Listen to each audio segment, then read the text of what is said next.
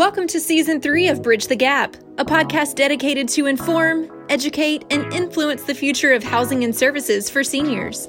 Powered by our supporting partners TIS Insurance, Morrison Living, NRC Health, One Day, Argentum, the Bridge Group Construction, and Solinity. Find out more about this podcast at btgvoice.com.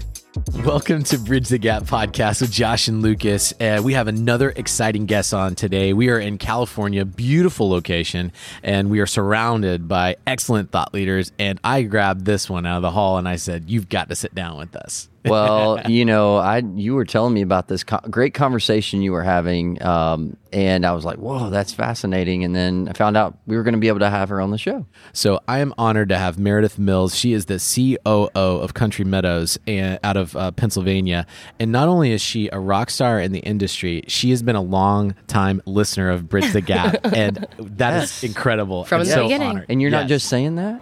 No, my my VP of IT was listening to you guys and oh, said man. you have to listen to this podcast. Oh, we're gonna blush. No, yeah. that's so sweet. no, that's, that's, awesome. Yeah, we love that. We love that. And and you and I've had conversations, and you've given us a lot of great feedback. And so um, I'm excited to sit down with you and get to let our audience, which you're a part of, listen to uh, your kind of your backstory. So, family business, bring us into the fold. Tell us about what's going on.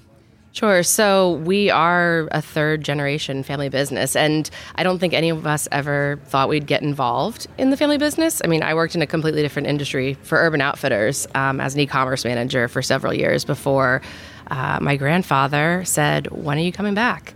He really wanted to know that the third generation would be involved and that what he and my grandmother and their children built was going to go into the next generation. And I'm really proud to be a part of it, not only because I really believe in our mission, but I feel that we can do things differently and better because we don't have the constraints of investors who aren't actively involved and don't understand um, that this is truly a mission that we're on. So I came back to the company about nine years ago. Um, actually, my husband was the one who said, Why are you not working for your family? And then when I went to work for my family, he said, You know, I think I'm going to come too. So he also came from a Fortune 500 company, left that. We left Philadelphia, moved back to rural central Pennsylvania, and uh, joined um, the workforce at our Hershey campus, um, right next to our home office. And I started as a marketing director. He started as an associate executive director. And over the next five years, we both ran campuses.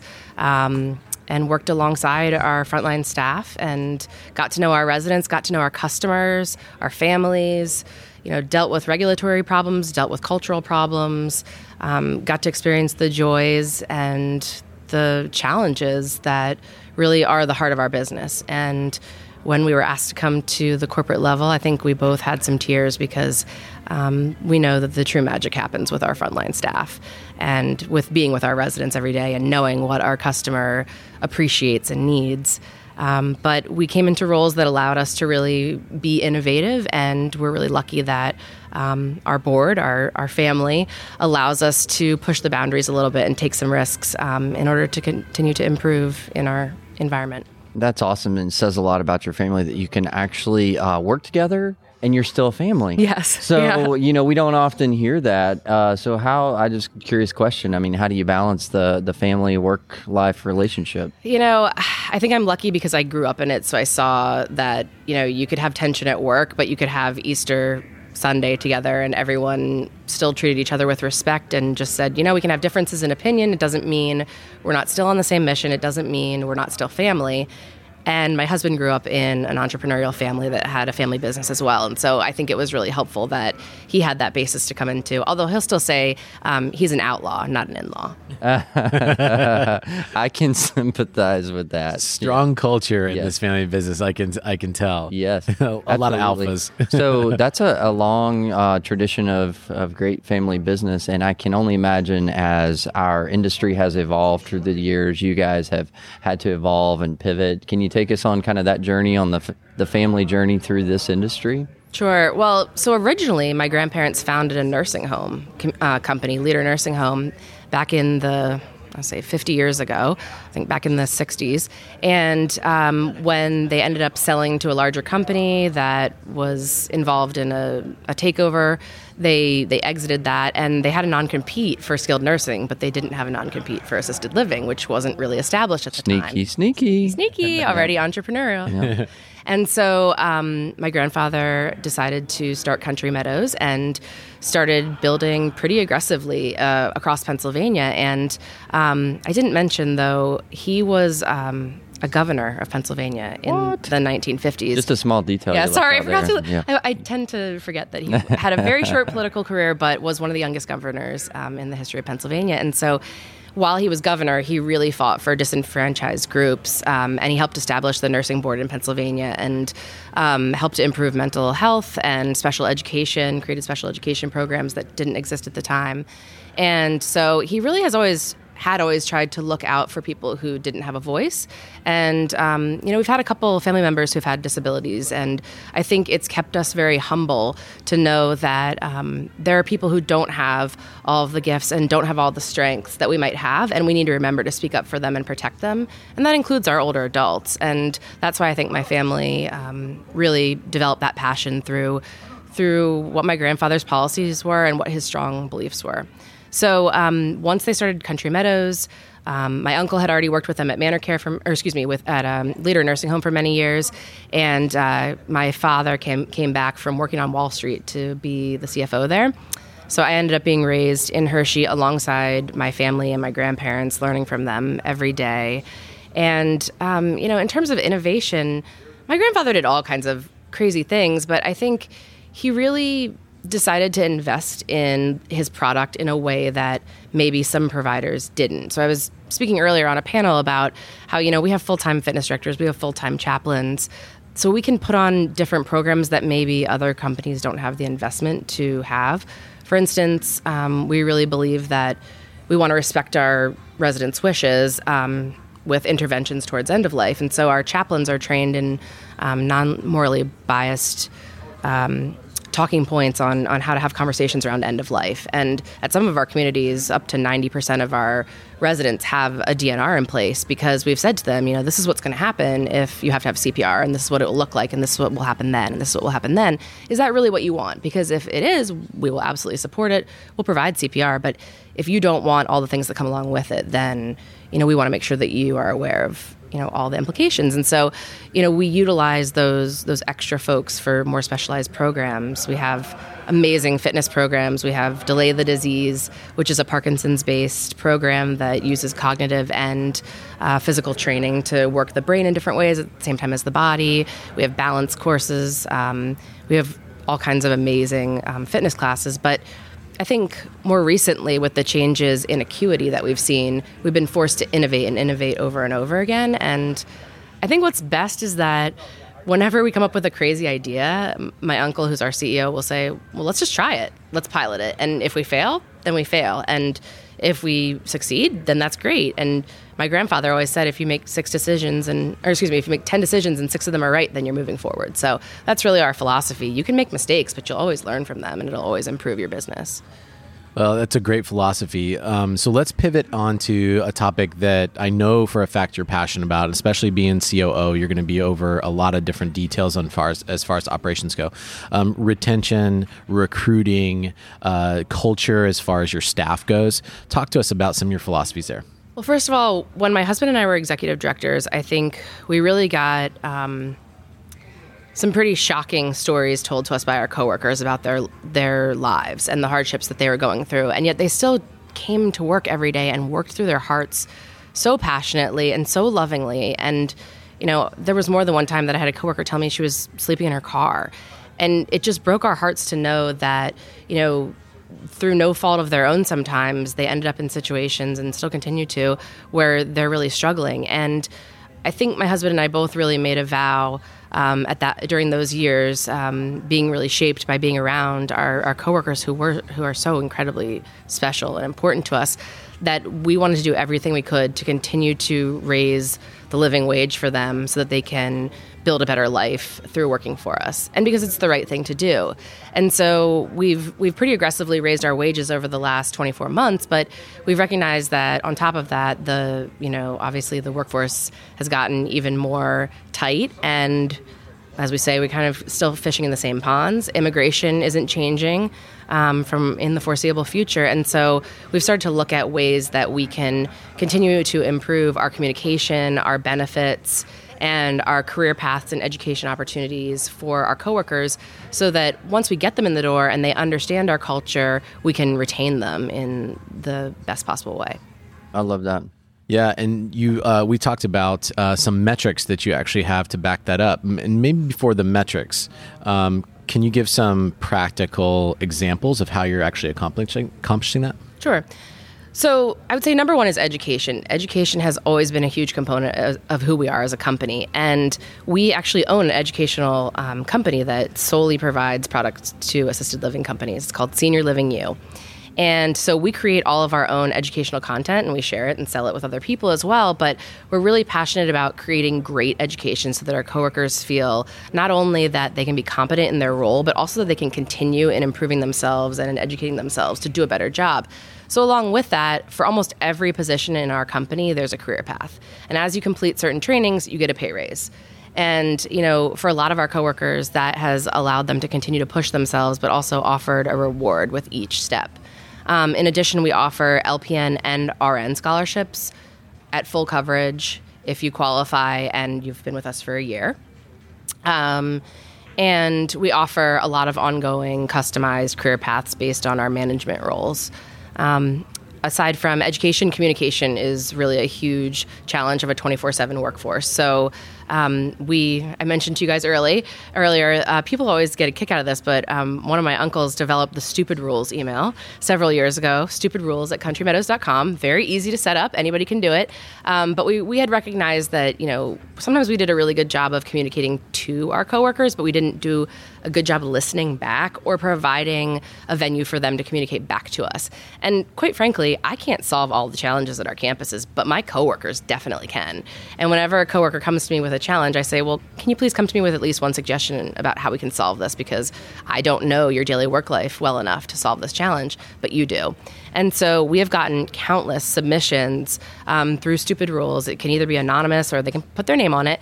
And we've gotten a lot of amazing suggestions for rules that we had that people were like, yeah, this just makes me feel less loyal. And I don't want to feel less loyal. So could we change this rule? And there's nothing they love more than when we change a rule. let me tell you. Um, so we've spent a lot of time really looking over some of our policies that were more stringent and saying, you know, is this really accomplishing accomplish, accomplishing anything? that we really need, or can we just get rid of this policy, or can we loosen this policy? And so yeah. that's really been helpful um, in, in terms of developing better communication and showing them that we respond. Um, we did the the Fortune Great Places to Work survey, and got a lot of incredible data from that. And we also use that to respond to our coworkers in many different ways throughout the year. I mean, just a little thing. We used to always give out Christmas hams, and you know, a lot of our coworkers, myself included, are vegetarian or Muslim, and or just don't like ham for their family, right? Who doesn't like ham? Come on, who doesn't like? I'll ham? send you one next no. year, please. I'll be, I'll be on that. Whoever list. didn't want it, just send it to Josh. Yes, please do. Yes, and follow me on Twitter too. but so so this year we gave them a little a little gift card shaped like a piggy to their grocery store and said, you know what, we want you to feel that that we're giving you person centered care as well. So we want you to do whatever is best for your family for your holiday meal. Um, and and they really liked that. They were touched by the fact that we listened and it wasn't about like what we thought they wanted. It was about what can they provide to their family that they can personalize um, in whichever way they want. So Communication, we also um, just created with a developer a communication app where we can post and they can reply back. And it's basically like a digital bulletin board, which will allow them to see things 24 7 no matter where they are. Um, that is amazing. Yeah, well, a lot and of benefits, stuff. and then benefits. You know, we're exploring a lot of creative benefits too. Well, what I, I hear into. through all of that is a very intentional focus on your team, and um, I think that's what a lot of people are starting to talk about, starting to realize. But you guys have kind of led in the cutting edge of that, and I, re- I can really appreciate that as a as a fellow operator. Um, I do have to ask a question, just because I'm sitting here dying. I can only imagine the stupid rules that like get brought up like hey this is a stupid rule can you give us an example of something that that was changed because it was the ultimate stupid rule well, I can give you an example of things that were changed. I'll also tell you that more often than not, we keep getting asked for additional scrub colors in our uniform store. Oh, wow. They already have 10 scrub colors that they can choose from, but they will never stop asking for more. So if you can find a rainbow or like Yeah. a Miss Piggy printed scrub top, let me know and Okay. we'll, we'll put that in there. But You got to wear but I'll give you a day. legit gotta one too. Yeah. but but really a, le- a legitimate one was um, a young lady who had been with us for over 10 years um, but had gone prn as needed at a certain point. Um, we previously had said well then you lose your tenure with us. And when you have tenure with us you get certain things. You get a nice bonus at every five years. You get to come to our an- annual coworker anniversary dinners where we celebrate all of our five year plus coworkers um, and many other benefits. And so she just kind of said you know I work more for you than a lot of your part-time coworkers. This this woman works um, two 12, uh, three 12 hour, three 12 hour shifts every single weekend. Wow. Wouldn't you die for a coworker like that? Every single weekend. Wow. So she said it just kind of hurts me that I've been with the company 12 years, but my you know hire date only reflects that I've been with you for four. And I and we sort of thought about it and said, you know, the whole economy is turning more towards flexibility and the gig economy. So how many people are we driving away that we that didn't even speak up about this? And so it was really my honor. Um, the really big thing at 10 years is that um, we knight you into the dinosaur club. And this is something that um, my my dad, who's our CFO, actually started because when his one of one of his coworkers was about to turn ten years, she said, "Gosh, I just feel like such a dinosaur." So he has this whole ceremony that he does around the dinosaur club, and you get knighted in at the anniversary dinner, and it's such a big deal, and you get a little dinosaur um, to take home. And so I am now doing the dinosaur knightings at a lot of dinners, and it was really an honor at the dinner this year because we reversed this stupid rule that I was able to bring this young lady who worked so hard for us into the dinosaur club once and for all. So. Nice. Ham eating dinosaurs. I love it. yes. Yeah. That's what I got from all that. No, uh, that was really, really super awesome. And I, I love what y'all are doing with culture. Uh, do we have time to- Yeah. here to talk about? I heard just like, I, I couldn't even piece it all together. Some really fascinating things relating to workforce. Um, that you all were talking about uh, that I just caught a piece of. Y'all, can y'all dive into that? I yeah, thought it was please. fascinating. Yeah, to explain it. I mean, it's kind of like a shadow workforce here. Yeah, so I, I don't know that most people know about this, but I did not. Never heard of it. A- And I didn't until it was presented um, to us through um, a local friend. But there are over 65,000 foreign doctors in the United States who are not working in a clinical profession here. Um, in fact, a lot of them are working minimum wage jobs, warehouses, fast food, you know, industries that have nothing to do with their skill set. And it really is wasted talent. Um, one large subset of those doctors is Cuban medical professionals. And I won't get into the whole thing, but essentially, if you look up the Cuban medical asylum program, you can see that the United States deemed what Cuba was doing with their medical professionals as indentured servitude and offered them asylum in the US and a fast track to citizenship. And so there are over um, 10,000 of them here in the US. Wow. They were resettled in 11 different cities, and one of them happens to be in one of our markets in Lancaster, Pennsylvania. And so um, this retired doctor had been working with them to get them back into medical professions. And my CEO um, heard about his program at the Rotary Club and said, you know, I wonder if, if it would be meaningful for these folks to come work for us. And we interviewed them, and they're just the most compassionate, hardworking, incredible people. So resilient, so kind, and they have a natural affinity for older adults. They they love their grandparents. Their grandparents were the last people um, who really knew life before um, before the way Cuba is now, and so they, they just have a love for them. And we were able to hire several of them in various capacities in meaningful work and competitive wages and. Um, many of them are going to go and get their RNs now under our support. And Wow. so um, we're really, really excited about the opportunities. I'm now in touch with um, a Polish born doctor who practiced in Germany and a Russian born doctor, and they're just coming out of the woodwork. And, you know, if you just give them a path towards improving themselves, they're so incredibly grateful and they'll work so hard and so loyally for you. And I think that for anybody out there, not just around Lancaster, Pennsylvania, but if you connect with the literacy councils in your counties, you may find that a lot of these prof- professionals are already in your communities and are just unpacking boxes at the grocery store or, you know, packing boxes at a warehouse or you know doing something that doesn't require a lot of english. And if you can help them to advance their english skills they can contribute so much more to our society. So you mentioned the literacy workforce because I, I, I have to imagine a lot of eyebrows will raise and people the light bulbs will come on like, hey, I haven't heard of this either. This is interesting. Um, is that the best outlet to f- find these people? So, a lot of different counties have a literacy council, and it helps people who want to impl- improve their English um, and improve their ability to make their way up in the workforce. And I know in Pennsylvania and Maryland, we have one for almost every county. And so I would say if you Google the Literacy Council in your area, you'll likely find something that offers ESL courses and connects refugees or immigrants with opportunities for improvement here and you may be able to go and speak with those nonprofit corporations about you know have you seen these types of individuals coming through your doors and and I think more often than not you'll find that they're way more out there than we realize. Wow. So have how have how has the acceptance of your uh, from your residents and your other team members been towards the injection of people from another country coming in that maybe don't have the same accent or the same cultural background?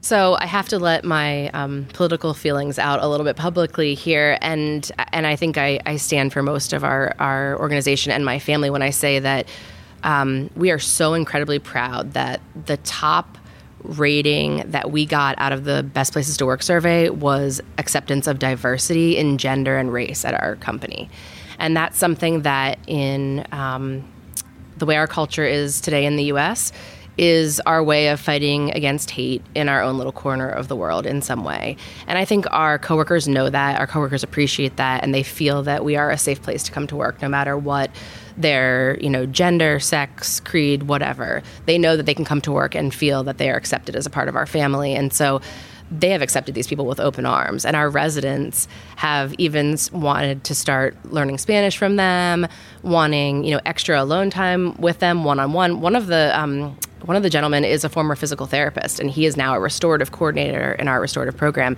And he kind of said well i've found my life again. You know, I, I, he said, you know, his his mentor who really helped develop the program said, "What what more do you want to do after this? You know, do you want to go get your RN? Do you want to try to be a CRNP? What where do you want to go from here?" And he said, "I feel whole again, just being back in restorative physical care." And I think that because of their um, these folks' work ethic ethics and their gratitude for being accepted into a community that says, you know, you don't have to just exist here. You can thrive here in America, and we're here to support you and be your family that you didn't have. Um, you know, they react to that just like any normal human being would, and, and we rally around them. That's so awesome to hear. And uh, thank you for sharing that with our listeners. Thank you for sharing your story, uh, your personal story, uh, your family story, and uh, what an awesome culture you guys have developed there. So kudos for that. Yeah, and that's the reason why we needed to have you on the show, Meredith. It's it's uh, you are uh, a great thought leader and a young thought leader in the in in the business. So. Um, as we round out the show, I don't want to miss the opportunity for you to speak to that younger kind of millennial workforce that are trying to find uh, their way in the world and um, either are trying to step into senior living and can't quite figure it out. Maybe they've worked in other industries that seemed a little bit more. Um, I don't know, Sexy? cooler, sexier, uh, uh, flexible, uh, eh, but they love the, the the feeling and the mission behind it. Um, or maybe just some people that are listening and are just learning about the senior living industry. Can you speak to them? You know, I think I was part of the edge of the millennial generation that just barely grew up without cell phones and you know didn't have social media until the end of my college time and wasn't bombarded with all of this information and all of these images of what life should be and what we should aspire to and it's really all about money and material things and it I often feel like I need to take a break from social media because it, it is so much of just things, things, things. And I think what, you know, both for me being a parent and for me working with older adult adults brings that I hope other young people will see is a break from that dose of non-reality and a moment to step back into what is truly important about our time here. We only get one life. We only get one time here. And if we can put our heads on our pillows at night and know that we've made even a small difference in someone's life, and to make a difference in somebody's life when they're going through such challenging times, or they're great bookend at the end of life. I don't think there's any greater calling or any more honorable role to have in this world. And I get so excited when other young people are engaged or even open to what we're doing because I think it truly is a mission that's bigger than just you. You can be a part of something that is so loving and so giving and so human. And I'm not sure what other occupation could provide that for you. Well, we feel the same way, yeah. and thanks wow. for sharing your passion. And uh, you know, I think just talking about it, um, our hopes is even that through the podcast, um, it being able to reach more people, uh, to be able to share uh, what, quite honestly, are the love stories of our industry as we talk about. Um, you've shared some of those. You also love stories from your company. Um, and so that's really, I think, what helps the, the, the wildfire spread and get people more engaged around um, purposeful living, purposeful work, um, mission driven work. And it's such an exciting, rewarding industry to be part of for sure. Well, thank you for helping to spread the word. Yeah, well, it's it's our honor and our pleasure, and thanks for um, spending time with us today and sharing your story. Meredith Mills on Bridge the Gap. This has been a great conversation. Thank you so much, and thank you for listening to the show. You've you've been an advocate of us. You've shared it with your friends and colleagues, uh, and we really do appreciate that. Thank you. So uh, we'll make sure that we connect to you and your organization in our show notes so that people can uh, send you a message and, and, get to know more about you. Go to btg.com to listen to uh, all of our episodes and connect with us on social media. And thanks for listening to another great episode of Bridge the Gap. For a full library of episodes, merchandise, and the 2020 conference tour schedule, visit btgvoice.com. Join the conversation on social media by following at btgvoice, and we'd love to hear your thoughts on this episode.